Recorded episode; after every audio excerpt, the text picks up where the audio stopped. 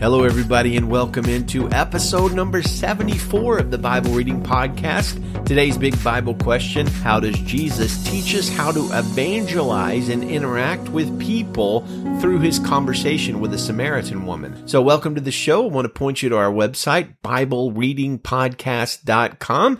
More and more people are going there and checking out the uh, show notes and getting stuff they might have missed on the show. I'll point you to that site, BibleReadingPodcast.com.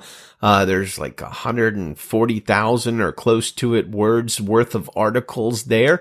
I also want to encourage you to share the show on social media, share the episode, share a post from the Bible reading podcast, tell people about it, all that kind of good stuff. Our goal is to get people caught up reading the scripture on a daily basis, hearing the word of God on a daily basis. In these dark times, it's good to encourage people now, in order to give you a break from what literally everybody in the world is talking about, the only time I'm going to say the C word is right now. Coronavirus. Check out yesterday's episode number 73 if that was not enough for you. Today's Bible readings include Exodus 25, the tabernacle, Proverbs 1, hey, what happened to the Psalms? 2 Corinthians 13, Paul's farewell, and our focus passage, which is John chapter 4, which centers on Jesus talking with the woman at the well. Today's episode is probably going to be a short one because I've just finished writing and sending the longest email any pastor has ever sent to a church leadership team in the history of the world. If you're interested in reading it, I do plan to publish it in a special 25 volume collector's hardback edition after the current crisis abates. And you can have it for the low, low, low price of $299.99. But wait, there's Actually, no, there's really not anymore. Let's uh, get started. Let's read John chapter 4, and then we're going to come back and discuss it. John chapter 4 verse 1 in the Christian Standard Bible, when Jesus learned that the Pharisees had heard he was making and baptizing more disciples than John, though Jesus himself was not baptizing, but his disciples were, he left Judea and went again to Galilee. He had traveled through Samaria, so he came to a town of Samaria called Sychar, near the property that Jacob had given his son Joseph. Jacob's well was there, and Jesus, worn out from his journey, sat down at the well, and it was about noon. A woman of Samaria came to draw water. Give me a drink, Jesus said to her, because his disciples had gone into town to buy food. How is it that you, a Jew, ask for a drink from me, a Samaritan woman? she asked him. For Jews did not associate with Samaritans. Jesus answered, If you knew the gift of God and who was saying to you, Give me a drink, you would ask him and he would give you living water. Sir, said the woman, you don't even have a bucket and the well is deep. So where do you get this living water? You aren't greater than our father Jacob, are you?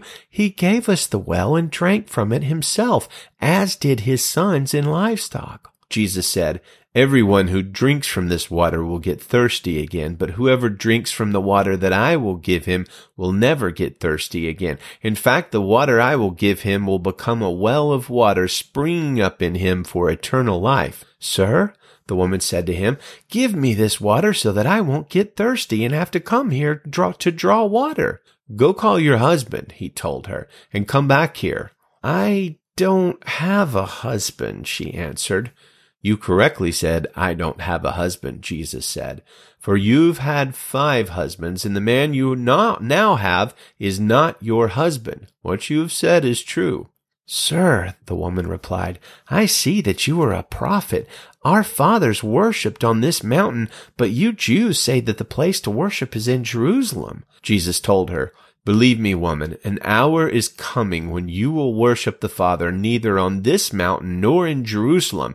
You Samaritans worship what you do not know. We worship what we do know because salvation is from the Jews. But an hour is coming and is now here when the true worshippers will worship the Father in spirit and in truth. Yes, the Father wants such people to worship Him. God is spirit, and those who worship Him must worship in spirit and in truth. The woman said to him, I know that the Messiah is coming who's called the Christ. When he comes, he will explain everything to us.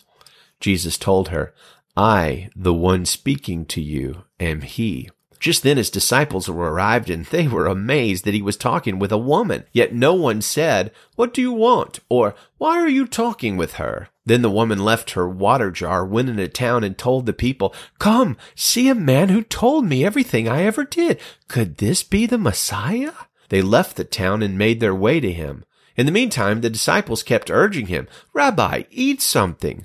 But he said, I have food to eat that you don't know about. The disciples said to one another, huh, Could someone have brought him something to eat? My food is to do the will of him who sent me and to finish his work, Jesus told them. Don't you say there are still four more months and then comes the harvest? Listen to what I'm telling you. Open your eyes and look at the fields because they are ready for harvest.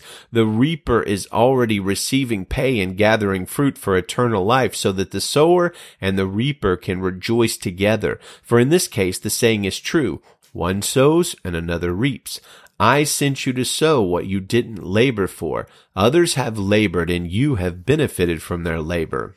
Now, many Samaritans from that town believed in him because of what the woman said when she testified, He told me everything I ever did. So when the Samaritans came to him, they asked him to stay with them, and he stayed there for two days.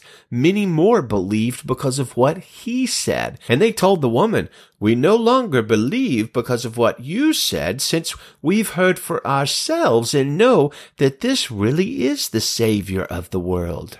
After two days, he left there for Galilee. Jesus himself had testified that a prophet has no honor in his home country. When they entered Galilee, the Galileans welcomed him because they'd seen everything he did in Jerusalem during the festival, for they had also gone to the festival. He went again to Cana of Galilee, where he had turned the water into wine. There was a certain royal official whose son was ill at Capernaum.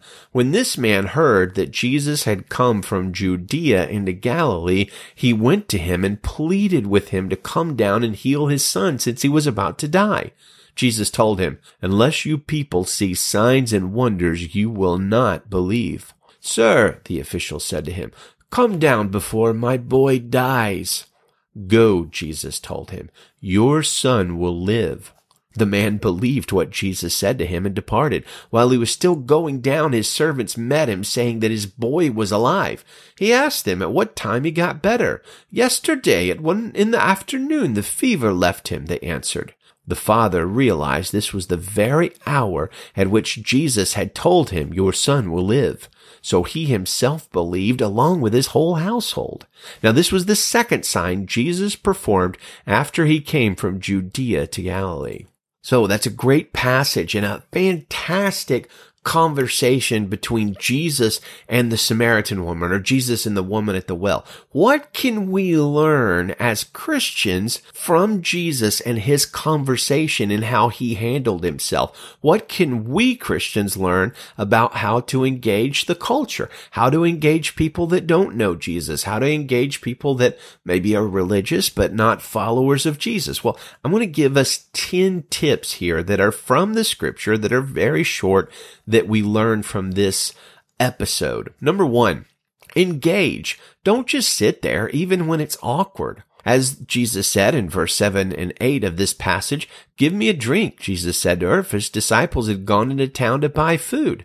He started talking to her, even though it was unexpected. Now, I'll say this, you don't have to engage with everybody. Sometimes engaging deeply with just one or two or a few people is better than engaging superficially with everybody. Consider Jesus in tomorrow's chapter, John 5, with the beggar at the pool of Bethesda. He didn't heal everybody. He spent his time on the one person. All right. Principle number two, second lesson we can learn from Jesus and how to interact with people.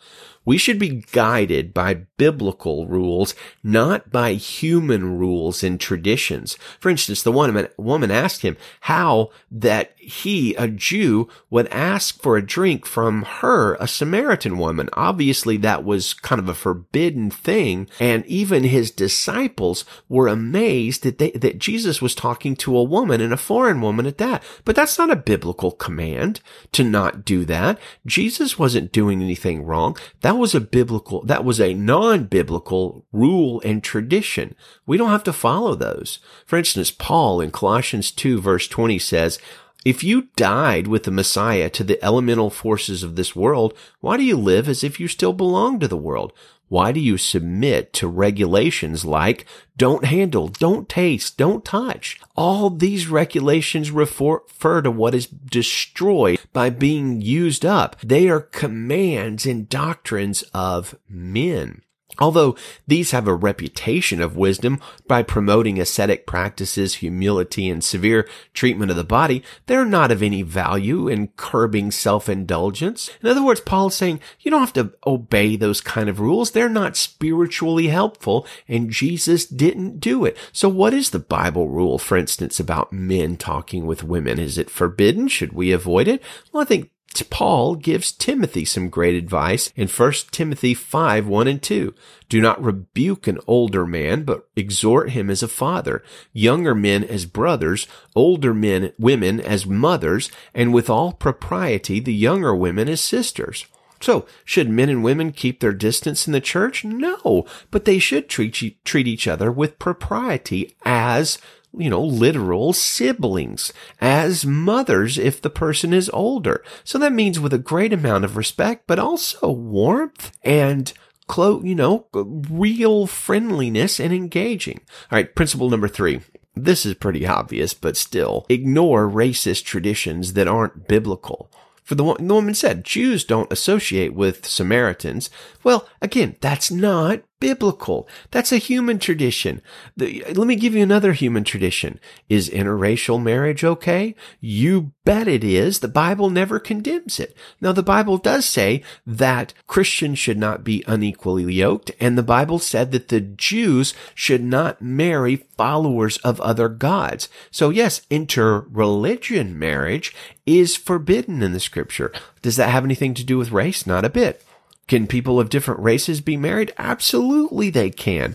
Can people of different religions be married? No, the Bible says they shouldn't. That's a different sort of thing. It's, the Bible says that that'll pull your heart away from God. So ignore racist traditions that aren't biblical. Number four, tip from Jesus how to interact with people. You don't have to use a canned opening. Like just be like Jesus and be sort of natural. For, for instance, in verse 10 of chapter 4, Jesus answered, If you knew the gift of God and who is saying to you, Give me a drink, you would ask him, and he would give you living water. You know, Jesus didn't use a cliche or a canned opening like, Let me ask you a question, Samaritan woman. If you died tonight, where would you go? I'm not saying that's the worst thing in the world, but you know, it's probably better just to be natural. Jesus talked to the woman and he brought up the good news quickly but also naturally. Number five, similarly, the gospel is not a memorized set of propositions. Almost every time in scripture when the good news of Jesus is shared, it is shared differently, not with ex- the exact sort of cookie cutter type pattern, but every time it points back to Jesus. We need to remember that. Number six, be open to what some people call prophetic evangelism. Jesus told this woman, Hey, go call your husband and then come, let's talk. And she said, Oh, I don't have a husband. And Jesus said, Oh, you know, that's right. You have had five husbands and the person you're with now is not your husband. How did Jesus know that? Well, it had to have been a word of prophecy. This is spoken of by Paul in places like 1 Corinthians 14, 23, which says, Therefore, if the whole church assembles together and all are speaking in other languages or tongues, and people who are uninformed or unbelievers come in, will they not say that you are out of your minds?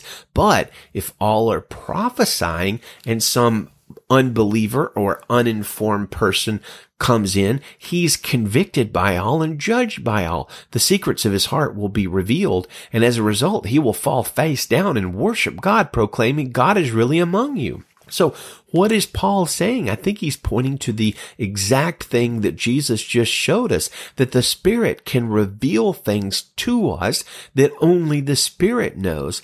And we can say them to people to open the door to share the gospel. Now you might say, Oh, come on. I don't believe in such things. I'm a cessationist.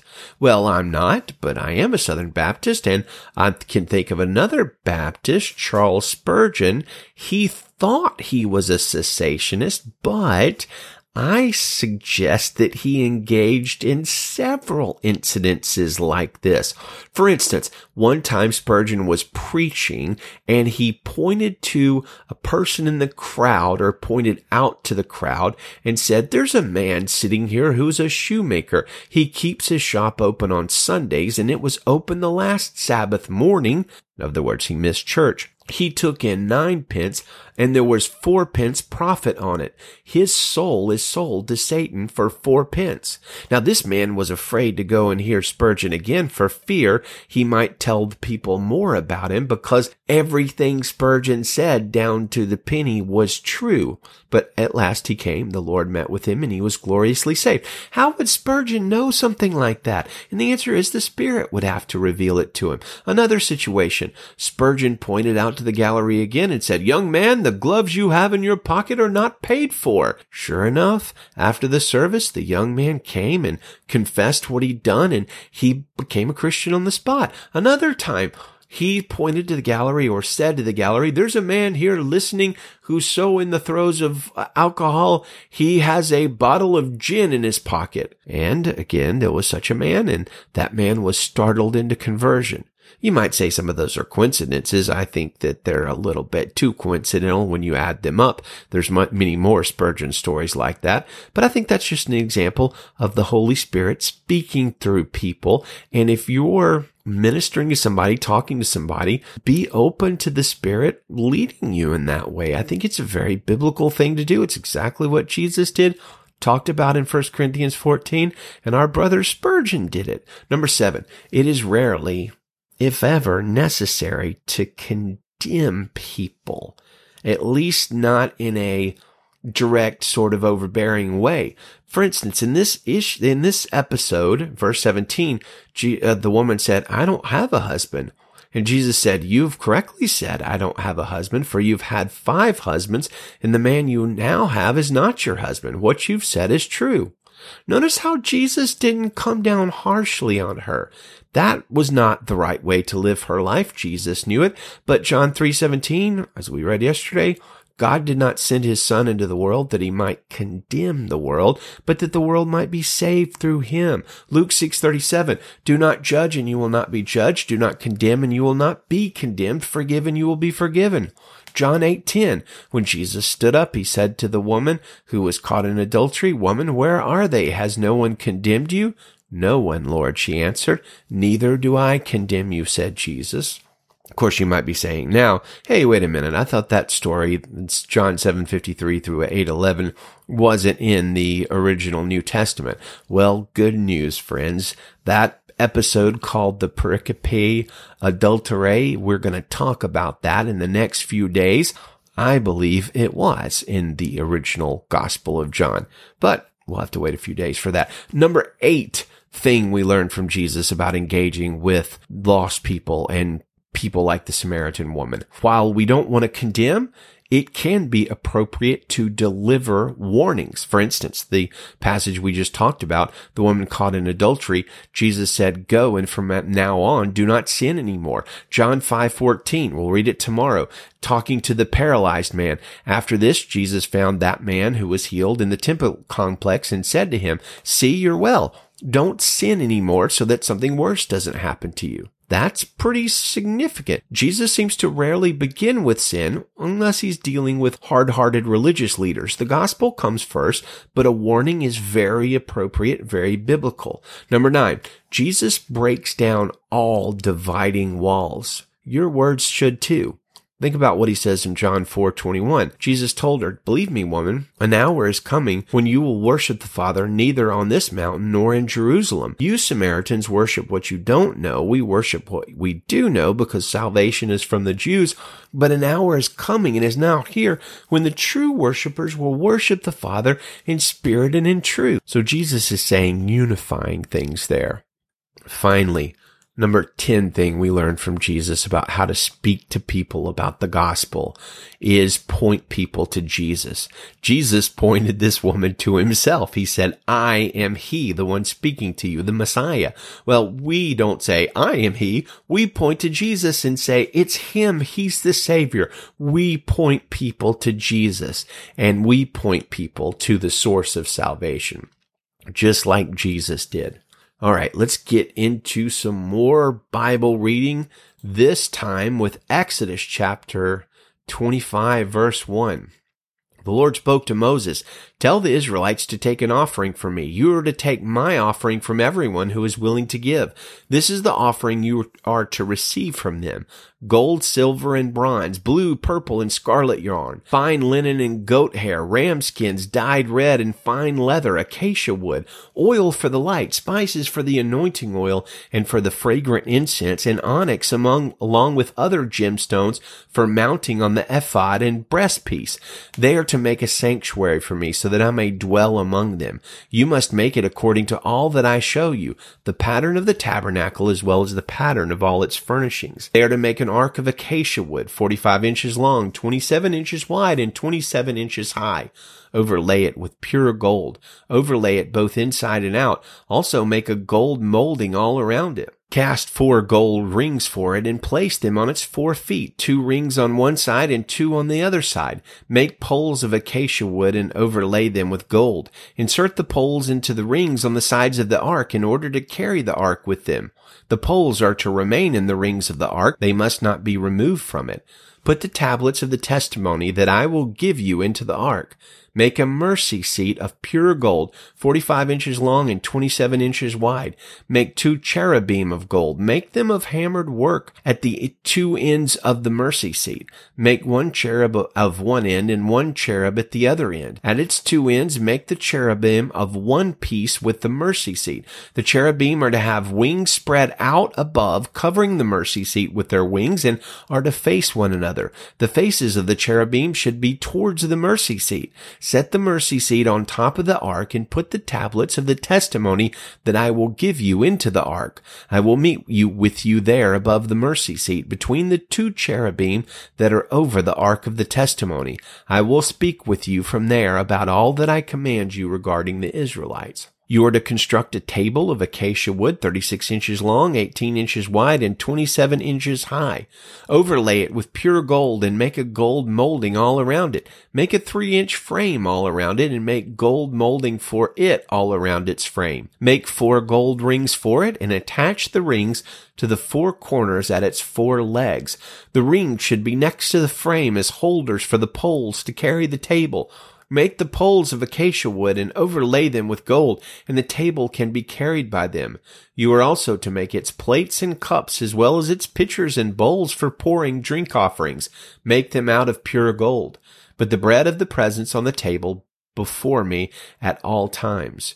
You are to make a lampstand out of pure hammered gold. It is to be made of one piece, its base and shaft, its ornamental cups, and its buds and petals. Six branches are to extend from its side, three branches of the lampstand from one side, and three branches of the lampstand from the other side. There are to be three cups shaped like almond blossoms, each with a bud and petals, one on one branch, and three cups shaped like almond branches, each with a bud and petals on the next branch. It is to be this way for the six branches that extend from the lampstand. There are to be four cups shaped like almond blossoms on the lampstand shaft, along with its buds and petals. For the six branches that extend from the lampstand, a bud must be under the first pair of branches from it, a bud under the second pair of branches from it, and a bud under the third pair of branches from it. Their buds and branches are to be of one piece. All of it is to be a single hammered piece of pure gold. Make it seven lamps and set them up so that they illuminate the area in front of it. Its snuffers and fire pans must be of pure gold. The lampstand with all these utensils is to be made from 75 pounds of pure gold. Be careful to make them according to the pattern you have been shown on the mountain. Proverbs chapter 1 verse 1. The Proverbs of Solomon son of David, king of Israel, for learning wisdom and discipline, for understanding insightful sayings, for receiving prudent instruction in righteousness, justice, and integrity, for teaching shrewdness to the inexperienced, knowledge and discretion to a young man. Let a wise person listen and increase learning, and let a discerning person obtain guidance. For understanding a proverb or a parable, the words of the wise and their riddles, the fear of the Lord is the beginning of knowledge. Fools despise wisdom and discipline. Listen, my son, to your father's instruction, and don't reject your mother's teaching, for they will be a garland of favor on your head and pendants around your neck. My son, if sinners entice you, don't be persuaded. If they say, come with us, let's set an ambush and kill someone. Let's attack some innocent person just for fun. Let's swallow them alive like Sheol, whole like those who go down to the pit. We'll find all kinds of valuable property and fill our houses with plunder. Throw in your lot with us and we'll share all the loot. My son, don't travel that road with them or set foot on their path because their feet turn towards evil and they hurry to shed blood. It's useless to spread a net where any bird can see it, but they set an ambush to kill themselves. They attack their own lives. Such are the paths of all who make profit dishonestly.